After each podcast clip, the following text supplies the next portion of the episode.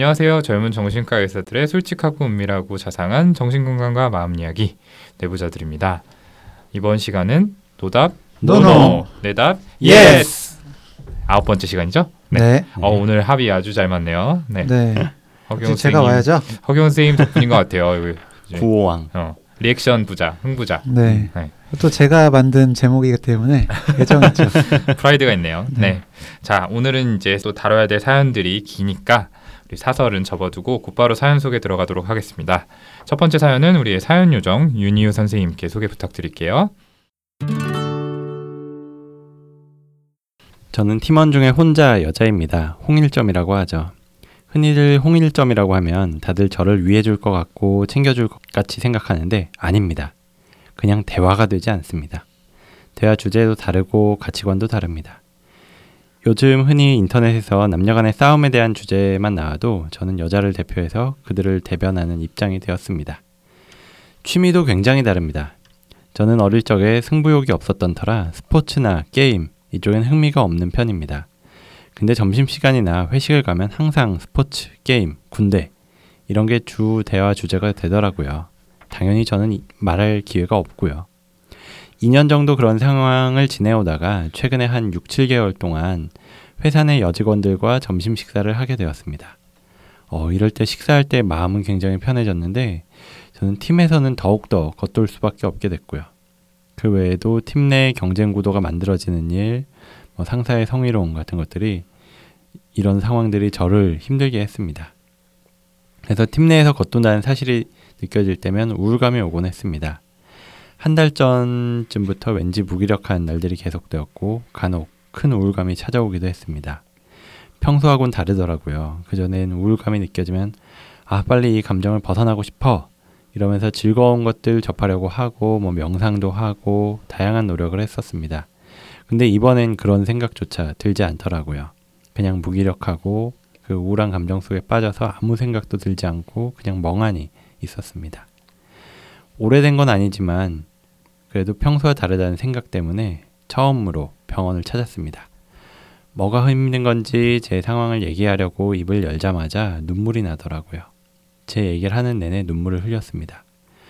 근데 의사 선생님이 제 이야기를 듣고 난 후에 음, 환자분은 테스트에서 보면 그렇게 심하진 않은 것 같은데 어, 또 얘기를 들어보니까 굉장히 우울감이 심해 보이네요. 이런 식으로 말하자면 제 말에 대한 평가를 했습니다.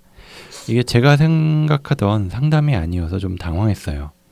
전체 이야기에 공감을 해주시고 제가 왜 이렇게 됐는지 위로를 받고 싶은 마음이 컸거든요.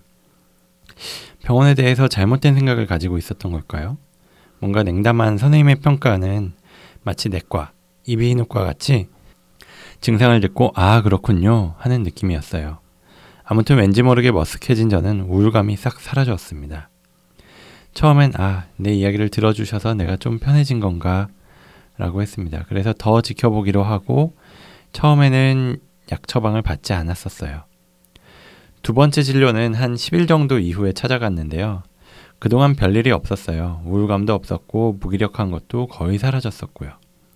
근데 저녁에 진료가 예약된 날 회사에서 자그만 지나가 보니 별일이 아니었던 사건이 있었는데요. 어, 급격하게 화가 치솟는 거예요. 너무너무 화가 났어요. 평소라면 아, 짜증난다 정도로 끝날 수 있었던 일인데 너무 화가 나서 회사를 박차고 나가버릴 정도였어요. 주변을 한 바퀴 돌면서 화를 삭히고 자리로 돌아가서 제가 평소에 의지하던 분하고 이야기를 하면서 화를 풀었는데 화가 풀리면서 기분이 급격하게 가라앉더라고요. 눈물이 날 정도로 우울해졌어요. 회사를 그만두고 싶은데 내가 이 정도 상황도 못 견디고 나가면 앞으로 사회생활은 어떻게 풀어나가지? 이런 생각에 제 자신이 너무 한심해서 우울하더라고요. 그날 저녁 진료 시간에 이 사건을 이야기하고 약 처방을 받았습니다. 항우울제를요. 그리고 한 일주일 시간이 흘렀습니다. 사실 제가 여쭤보고 싶은 건 선생님의 태도입니다. 저는 첫 번째 병원이고 주변에 정신과를 접한 분이 거의 없어서 사실 제대로 된 판단을 하기가 힘들어요. 그래서 항우울제를 먹고 나서 여러 가지 부작용이 나타났는데 이 부작용의 존재를 자각하지 못했던 전 혼자 당황하기도 했고요. 뭔가 상황 설명에 대해서 불친절하다는 생각이 들었어요. 그리고 어제 진료 시간에 제가 예민한 건지 제가 겪은 부작용들을 모두 기억해서 선생님한테 말씀드렸거든요. 초반에는 메스껍고 설사도 했고 그 다음에 하품이 나고 무기력하고 나른하고 그리고 잠깐이었지만 막 식은땀도 나고 소화가 나지 않는 것처럼 가슴이 눌리는 느낌 받았다 하면서 혹시 이것도 부작용인지 아니면 다른 건지 조심스럽게 물어봤는데 그 선생님은 제가 약을 바꾸고 싶어서 마구 이야기하는 것처럼 느끼셨는지 아 그래요 바꿔 바꿔 이러면서 얼굴은 웃고 있지만 무언가 저를 무안하게 하는 말투였습니다. 제가 당황해서 약을 바꾸는 건 상관없는데요. 이 약 때문인지 맞는지 좀 궁금해서요 라면서 오히려 제가 달래드렸어요. 그리고 났더니 예약 날짜를 잡으시더라고요. 그러면서 제가 오늘은 다른 대화 진료는 안 하시나요? 하니까 아, 오늘 예약이 뒤에 밀려 있어서요 라고 하셨어요. 그러고 보니 진료 시간을 10분 단위로 예약하더라고요. 사실 저는 지금 제가 무슨 상황인지 파악도 안 되고 수위를 알 수 없는 물속에서 허우적대는 기분인데 저의 구명조끼 같았던 선생님하고 병원이 점점 멀어지는 기분입니다. 의지하고 싶은데 의지할 수 있는 것이 없어요. 사실 제가 우울증이 맞는지도 모르겠습니다. 그 뒤로는 또 괜찮은 것 같거든요. 약 효과 때문인지는 모르겠지만 오히려 저는 공황장애를 앓고 계신 지인분이 더 의지가 되는 상황입니다. 궁금한 게 있으면 병원이 아니라 그분한테 물어봐요. 사실 더 이상 병원에 가고 싶은 마음도 들지 않고요. 모든 병원이 이런가? 제가 너무 큰 환상을 가지고 있었을까요? 그리고 저는 우울증이 맞는 걸까요? 아무것도 모르겠습니다. 네. 이렇게 첫 번째 사연 들어봤고요. 우리 두 번째 사연 같이 듣고 같이 이야기를 좀 나누면 좋을 것 같아요. 곧바로 이어서 두 번째 사연도 들어보죠. 두 번째 사연 손정현 선생님께 좀 부탁드릴게요.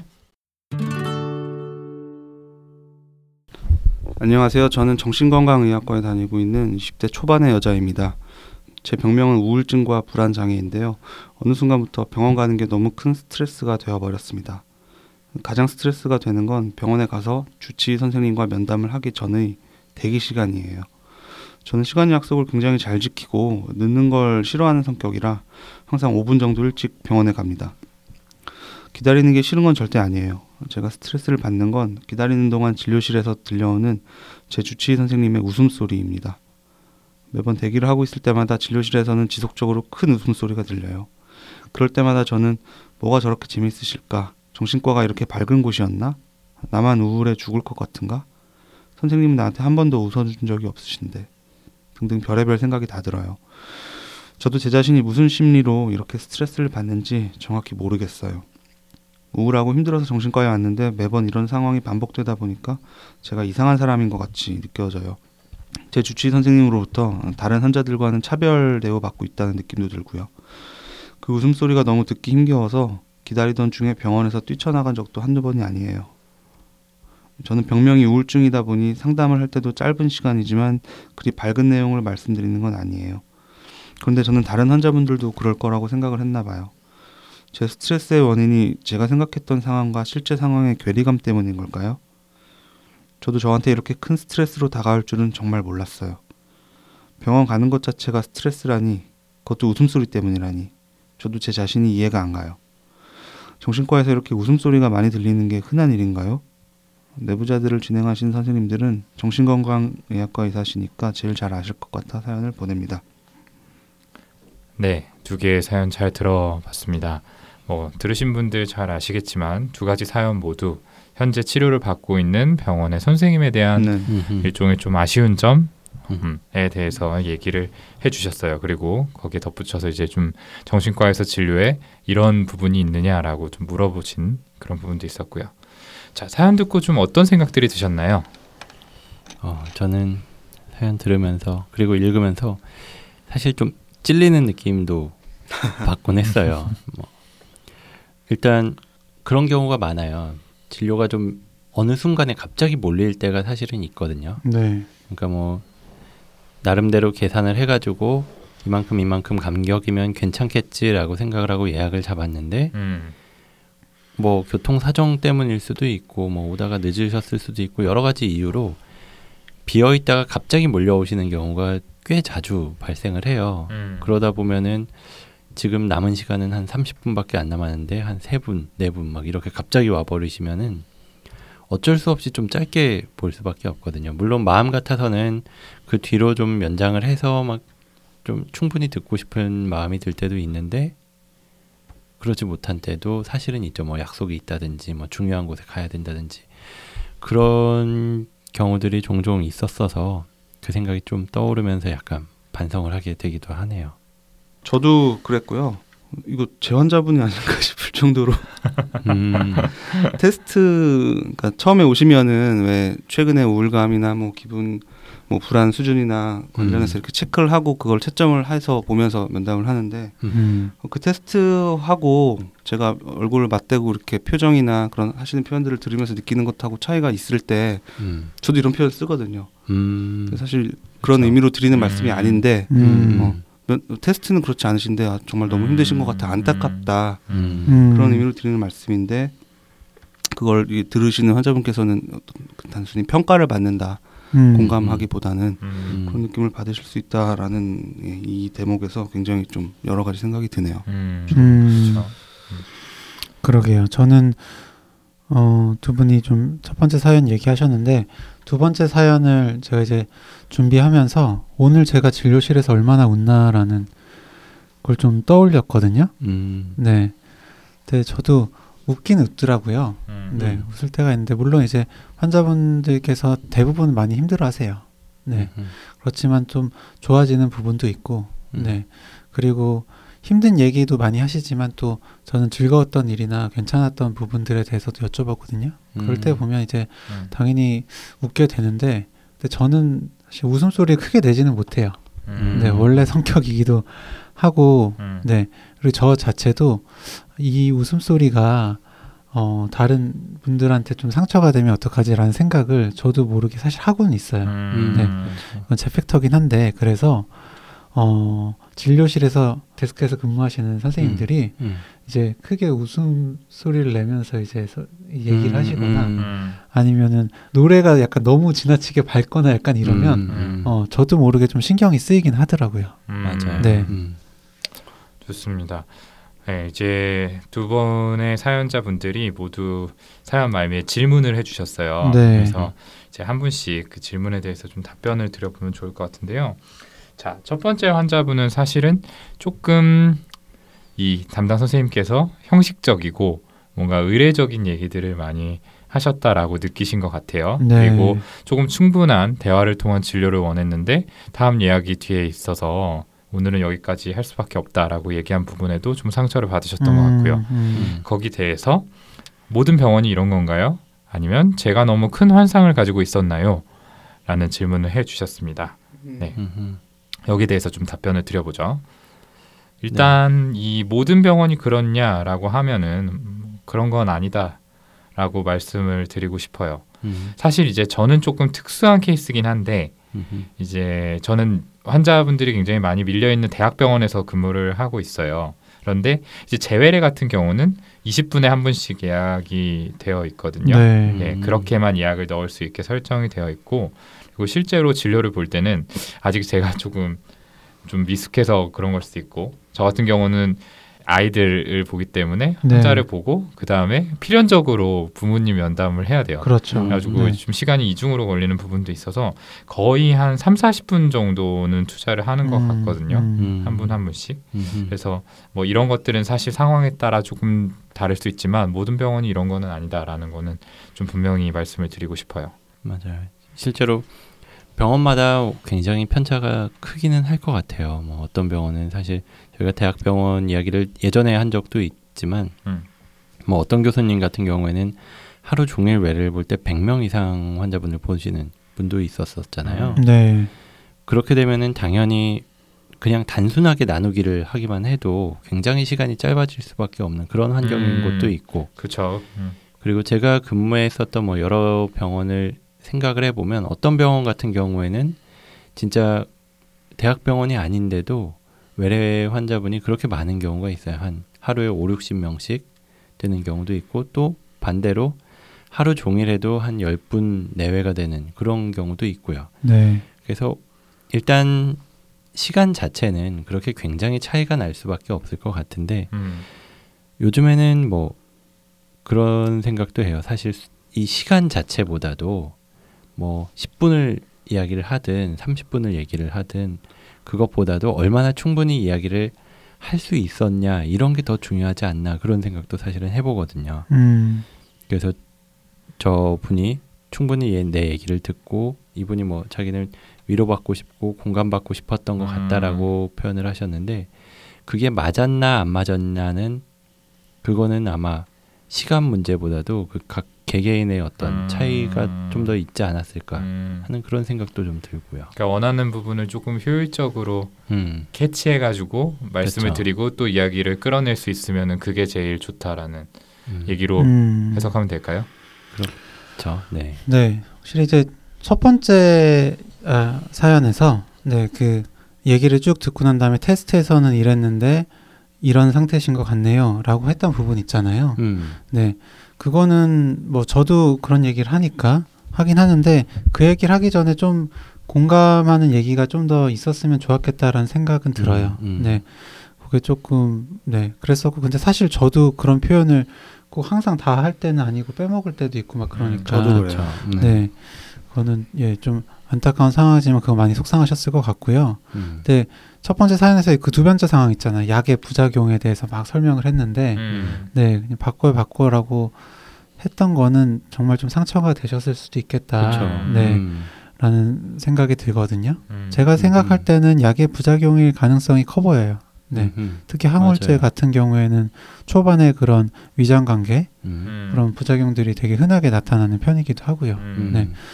그래서 뭐 설사 그렇지 않더라도 그건 이런 거다라고 좀 설명이 됐으면 음. 네, 약을 변경하겠다라는 부분에서도 좀 더 충분히 동의가 됐을 것 같은데, 네, 좀 그것도 아쉬운 부분이고, 하여튼 많이 속상하셨겠다라는 생각이 들고요. 네, 근데 뭐 저 역시 이제 모든 병원이 이런 것은 아니고, 네, 이 선생님도 항상 이 진료 봐준 선생님도 모든 날이 이렇지는 않으셨을 음. 것도 같아요. 음. 네, 그렇죠. 네, 이날 아마 진료가 좀 많이 밀리고, 네, 그러다 보니까 선생님도 지치고 좀 더 그래서 그러신 게 아닌가라는 생각이 듭니다. 음.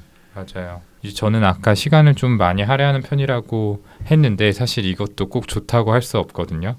그러니까 진료를 받는 이제 당사자분들의 만족도는 사실 10분, 20분 진료를 했을 때보다 높은 거는 맞는 것 같아요. 음, 저는 어쨌든 조금 얘기해도 충분히 들을 수 있고 음. 이 얘기 저 얘기 나누다 보면은 환자분들의 좀 마음에 와닿는 얘기를 할 음, 가능성도 네. 높아지잖아요. 그러니까 음. 조금 만족하시는 건 맞는 것 같은데 사실 저 개인으로 보면은 그렇게 되면은 몇 분안 받는데도 되게 쉽게 지쳐요. 네. 그래서 음.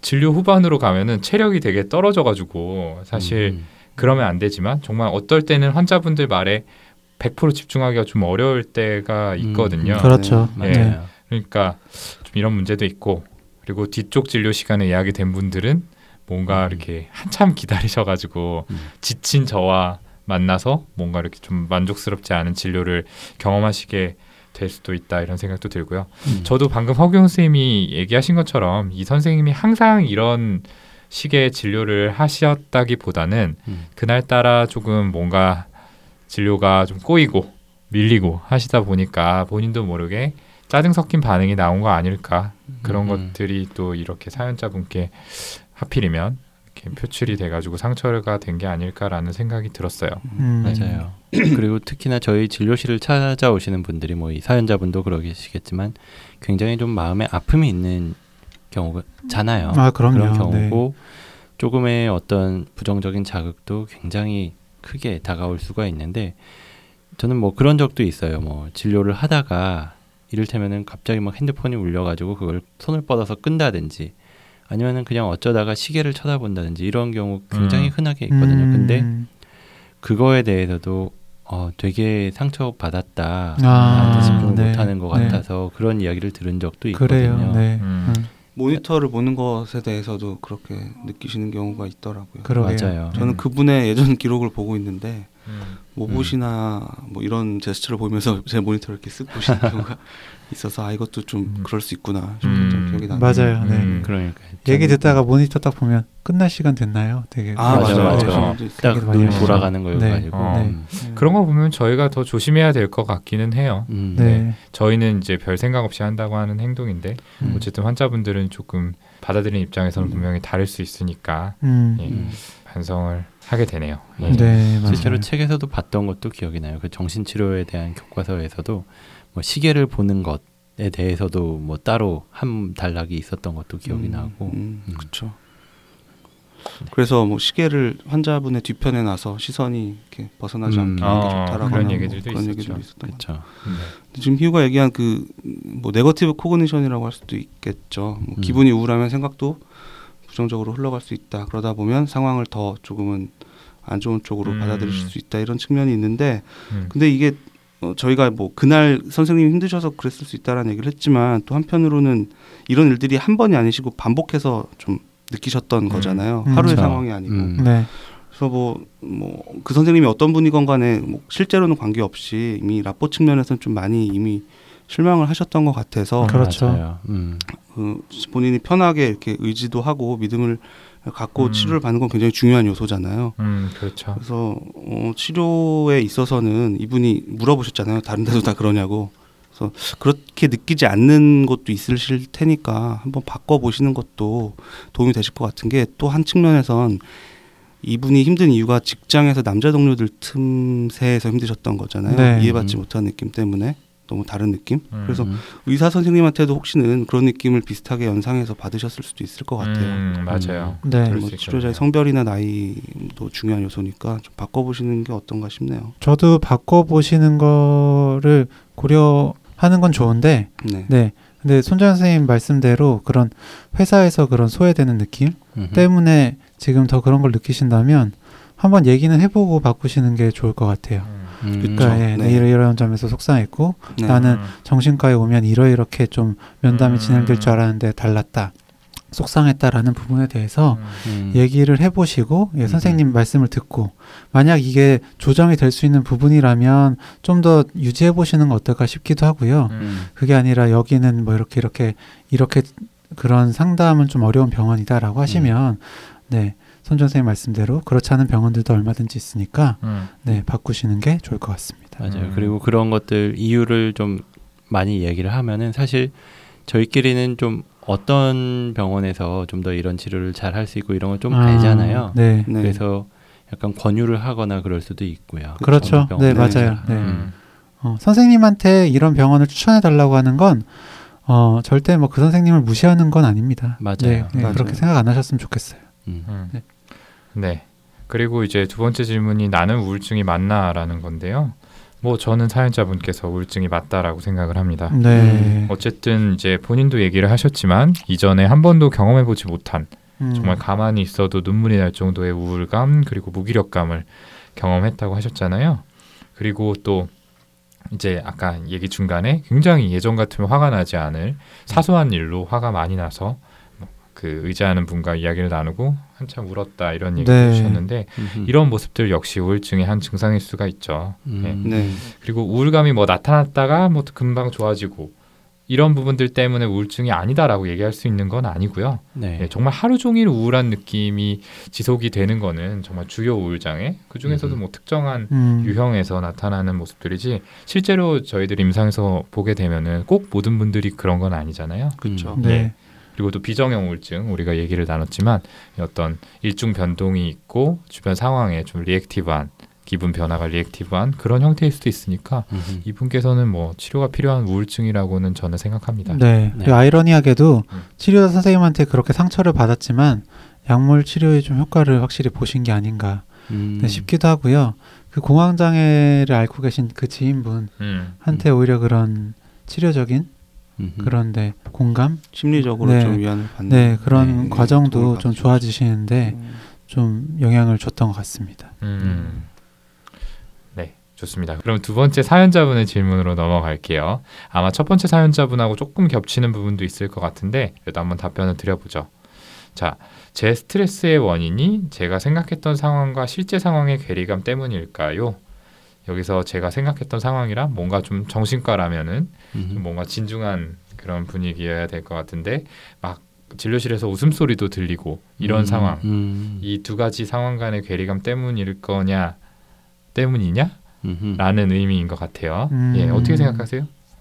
저는 뭐 물론 괴리감이 영향을 줬을 수도 있지만 음. 사연자분께서 기분이 괜찮으신 상태였다면 진료실에서 그렇게 웃음소리가 들려도 음. 네 괜찮지 않으셨을까?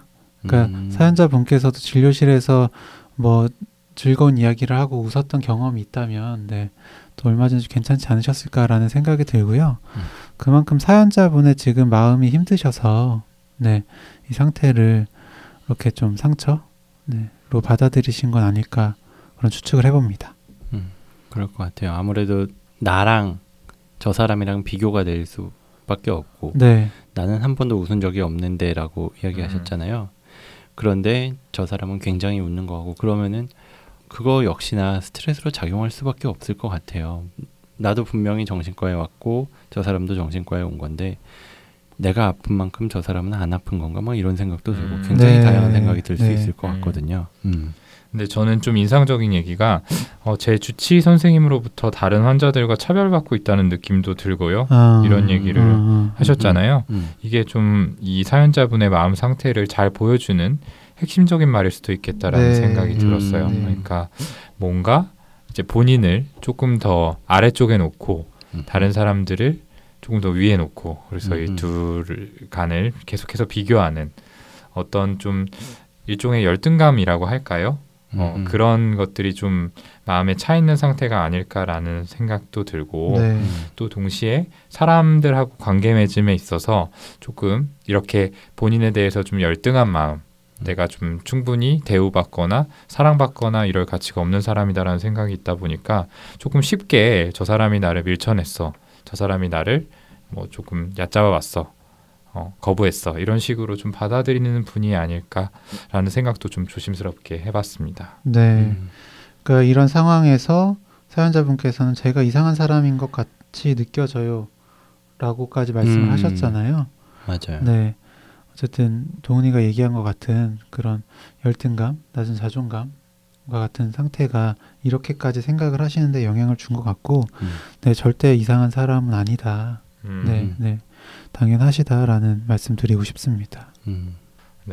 그러면 이 또 질문을 해주신 게 정신과에서 이렇게 웃음소리가 많이 들리는 게 흔한 일인가요?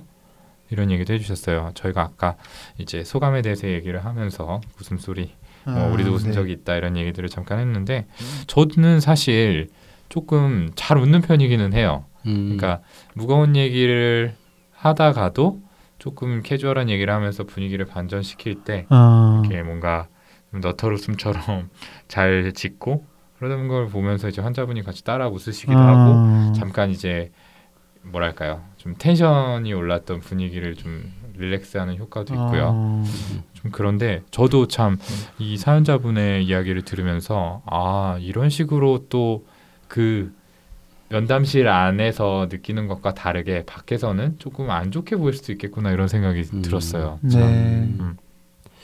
사실 저는 좀 달 저는 동훈이랑은 많이 다른 것 같아요. 저는 잘 못 웃거든요. 크게 웃는 거는 정말 잘 못하고 그냥 네. 살짝 웃는 정도는 좀 할 때가 있지만 그렇게 막 크게 웃고 그러지는 못하는데 저도 진료를 하다가 가끔씩 뭐 옆방에서 크게 웃는 소리가 들릴 때가 있어요. 상담을 하면서 아, 네. 재미가요? 사람이 아니요. 그 상담을 또 하는 선생님이 따로 계신데 아. 그분하고 상담을 할 때 굉장히 크게 막 웃음소리가 막 나고 그러다가 음. 네. 그분이 막상 약 처방을 받기 위해서 제 진료를 볼 때는 한 번도 웃지 않으시고 그래가지고 음. 다른 분을 진료하고 있나 막 이런 생각이 들 때도 있거든요. 아, 아무튼 저는 뭐 진료를 하다가 물론 재미있는 얘기나 아니면 약간 좀 허탈하게 웃을 땐 있잖아요. 어, 되게 어이없어서 웃음이 나올 때 그럴 때 살짝씩 웃기는 하지만 막 소리를 내서 웃지는 않는 편인 것 음. 같아요. 네. 저는 소리내서 웃은 적은 단 한 번도 없는 것 같아요. 음흠. 치료를 종결할 때 이제 약 끊으셨고 음. 술 끊으셔도 되고 잘 지내셔도 됩니다라고 할 때도 음. 뭐제 음. 팩터도 있을 텐데 음흠. 근데 환자분이 뭔가 자기의 힘든 상황을 음. 좀 이렇게 희화화해서 농담 섞어서 말씀하시는 경우에 음. 나도 모르게 이렇게 웃음이 나올 때 있잖아요. 아. 소리가 안 음, 나더라도 음, 음. 그렇죠. 피식 웃게 되는. 네. 그러고 나서도 저는 굉장히 좀 신경이 쓰이거든요. 아, 음. 그렇죠. 음. 네. 왜냐하면 사실은 그때 그분이 기대하는 건 본인의 그런 상황을 음. 본인은 우습게 얘기하더라도 좀 안타깝게 음. 공감 있게 들어주는 걸 음. 기대하시는 게 아닐까라고 생각해서 음. 저 혼자 웃고 움찔하고 그랬던 기억이 나네요. 음. 저도 네. 어, 말씀을 쭉 듣다가 그때는 웃어도 됐던 상황이긴 했던 것 같은데 제가 이렇게 하고 약간 이렇게 웃었어요. 그랬더니 음. 왜, 왜 웃으시냐고 딱 물어보셔서 아, 내가 이렇게 내가 이렇게 웃었구나 라는 음. 걸 그때 딱 인식하고 설명을 드렸던 적이 있었는데 음. 예, 다행히 뭐 그렇게 문제되는 상황은 아니었지만 어, 음. 저도 모르게 그렇게 나오는 건 좀 조심해야겠다는 생각을 좀 한번 했었습니다. 그때. 음, 그렇구나. 궁금하긴 해요. 밖에서 음. 매번 소리가 들릴 정도로 웃는 이 선생님의 면담 스타일이 어떤 걸지 아. 순수하게 음. 궁금하긴 하네요. 네. 근데 그런 분들 계시는 것 같아요. 네, 네. 네, 캐주얼하고 좀 농담도 섞어가면서 음. 하고 그러니까 소환자들은 또 이렇게 마냥 분위기가 심각하게 흘러가는 건 아니거든요. 맞아요. 사실 네, 얘기를 그렇죠. 풀어가다 보면은 네. 되게 좀 분위기를 누그러뜨려야 될 때도 있고 그렇죠. 그리고 또 면담 태도 자체가 좀 플레이풀한 게 좋다라고 하더라고요. 음. 아, 그래가지고 그렇죠. 조금 더 과장된 목소리나 음, 뭐 음. 그런 태도를 보일 때도 있고 해가지고 저 같은 경우는 이게 이상하다라고 생각은 안 들었는데 음. 저 선생님 세 분 얘기를 들으니까 아 또 그런 차이가 있구나 이게 또 보는 환자분의 차이 때문일 수도 있겠다 뭐 이런 생각도 좀 들어요 한편으로 근데 또 이렇게 보시는 선생님이 또 잘 맞는 환자분이 계실 수도 그럴 있어요. 것 같아요. 음, 네. 음, 맞아요 네. 어. 에너지를 받는다는 느낌을 어. 어, 받으실 수도. 있는 거고. 음. 네. 아마도 이 뭐 주치 선생님께서 어떤 의도를 가지고 웃으신 거는 아니겠죠 당연히 음. 네. 예, 뭐 생각해 보면은 선생님이 밖에 이 사연자분께서 온 거를 알고 거 봐라. 나는 너와는 달리 이분하고는 아주 즐겁게 진료를 하고 있다. 음. 이런 생각으로 뭐 약 올리듯 아, 쓰신 거는 당연히 네, 아니겠죠. 그, 네. 네. 네. 네. 네. 아까 이제 정현이가 그 네가티브 코그니션에 대한 얘기를 했잖아요. 부정적인 음, 네. 네. 그러니까. 본인에 대해서 네. 좀 부정적으로 네. 받아들이고 있는 그 인지왜곡. 이제 그 부분이 이분께도 좀 적용이 될 수 있을 것 같아요. 네. 음. 음. 이제 뛰쳐나갔다고 하는 부분은 분명히 네. 조금은 많이 크게 받아들이신 것 같기는 해요. 맞아요. 얼마나 힘드셨으면 그게 음. 그 그러니까요. 네. 음. 어, 오만 생각을 다 하셨으니까 그렇게 하셨던 것 같은데 음. 음. 좀 왜곡된 부분이, 그러니까 증폭된 부분이 있으시겠죠. 음, 그럴 것 같습니다. 음. 그래서 이제 이 우울증에서 참 자기 자신에 대한 부정적인 인식이 이렇게 증폭되는 경우가 참 흔하죠. 방순정 음. 선생님이 얘기한 것처럼. 그리고 이제 앞서 저희가 여러 가지 얘기를 드렸었는데 이 비정형 우울증 중에서는 또 대인 관계에서 예민함이 하나의 증상으로 나타나서 음. 이렇게 좀 예전 같으면은 그냥 넘길 법한 상황에서도 조금 나를 향한 어떤 부정적인 제스처라고 인식을 해가지고 예민하게 반응하게 되는 경우가 생기죠. 음. 그리고 이런 경우도 있고요. 어쩌면은 또 저희가 얘기를 드렸던 것처럼 기저에 성격적인 특성이 존재할 수도 있어요. 음. 아까도 말씀드렸지만 자존감의 문제라든지 음. 조금 만성적인 열등감이라든지 이런 것들이 자리에 계신 분들 같은 경우는 실제로 주변 사람들이 전혀 그런 의도가 없는데도 좀 본인에 대해서 안 좋게 보는 것 같다라고 해석하는 경우가 많잖아요. 네. 그러니까 뭐 이런 게 맞다 저런 게 맞다 저희가 지금 단정지어서 말씀을 드릴 수는 없지만 이런 여러 가지 가능성에 대해서 한번 저희 얘기를 듣고 생각해 보시는 것도 좋을 것 같습니다. 네, 음. 방금 말, 말씀에 정말 공감하고요. 음. 사연자 분께서 저도 제 자신이 무슨 심리로 이렇게 스트레스를 받는지 모르겠어요. 라거나 뭐 이렇게 웃음소리 때문에 스트레스를 받는 제 자신 이해가 안 가요라고 하셨잖아요. 음. 이 얘기를 그 치료자 선생님께 꺼내는 게 되게 부끄럽거나 힘든 일일 수 있는데 음. 꺼내 놓으신다면 동훈이가 얘기했던 것 같은 그런 자존감이나 열등감 같은 음, 음. 약간 핵심이 될 수 있는 부분들에 대해서 다뤄볼 수도 있을 것 같거든요. 음, 네. 키가 될 수 있죠. 거기로 네. 들어갈 수 있는. 네. 음. 이번 하- 힘드실 수도 있겠지만 이번 기회를 통해서 좀 더 깊은 면담을 하실 수 있기를 좀 기원합니다. 네, 맞아요. 말씀하신 것 중에서 굳이 뭐 내가 이야기를 너무 할 게 없어서 뭐 계속 이를테면 우울해했어요. 음. 별로 한 게 없어요. 뭐 이런 이야기 똑같은 이야기가 반복된다고 생각을 해서 음. 뭔가 이야기를 더 꺼내지 못할 수도 있고 아니면 이런 얘기 해도 되나 뭐 여러 가지 죄책감이나 이런 아. 것 때문에 그럴 수도 있는데 네. 그렇죠. 이분도 뭔가 음. 본인이 밝은 얘기를 못 하고 있는 것 음. 때문에 그런가 이런 얘기도 좀 해주셨어요. 네. 그렇다면 차라리 오히려 지금 이야기한 것처럼 내가 앞에서 뭐 환자 기다리는 동안에 그 웃는 소리 때문에 굉장히 마음이 불편했다 이런 이야기를 꺼내는 것도 그것도 굉장히 중요한 음. 주제가 될 수 있을 거라는 생각이 네네네. 들어요. 음. 저 같으면은 살짝 놀랄 것 같기는 한데 음. 또 한편으로 되게 감사한 마음이 들 것 같아요. 네. 그렇죠. 또 몰랐던 부분에 대해서 한 번더 음. 돌아볼 수 있게도 해주시고 음. 어쨌든 이분하고의 치료에 있어서도 음. 한 걸음 앞으로 나갈 수 있는 그- 아까도 얘기했듯 네. 키가 되는 거잖아요. 네. 음. 아무튼 그렇게 해보시는 게 좀 방법이 아닌가 이렇게 생각이 듭니다. 음. 네. 자 오늘도 이제 두 가지 사연을 저희가 묶어서 이야기를 하다 보니까 순식간에 시간이 지나갔네요. 네. 네. 여기에 더해서 또 두 가지 사연을 더 준비를 했는데 네. 예, 시간. 관계상 음. 이 사연들은 또 다음 주로 미뤄지게 되었습니다. 네. 네. 뭐 저희가 또 방송을 준비하는 시간이 그만큼 늘어났으니까요. 한 번 더 사연 읽어보고 더욱더 충실한 방송 준비해 보도록 하겠습니다. 네. 네, 기다리는 사연자분께는 좀 죄송하지만 네. 네, 좀 더 충실하게 해볼게요. 좋습니다. 그러면 어, 이번 아홉 번째 노답 no no. no no. 아이 진짜 다시 한번 들었어. 할게요. 저는 항상 이렇게 마무리를 네. 함께 하고 네. 싶어요. 두 번이에요, 두 번. 네. 자 이번 아홉 번째 노답 no no. 내답 yes. 시간은 이걸로 마무리 짓고요. 저희는 다음번 노답 no no. 내답 yes. 시간에 다시 더 재밌고 유익하고 흥미로운 컨텐츠를 가지고 찾아뵙도록 하겠습니다. 감사합니다. 감사합니다. 지난번에 두 번째 또 호응 안 했다고. 아,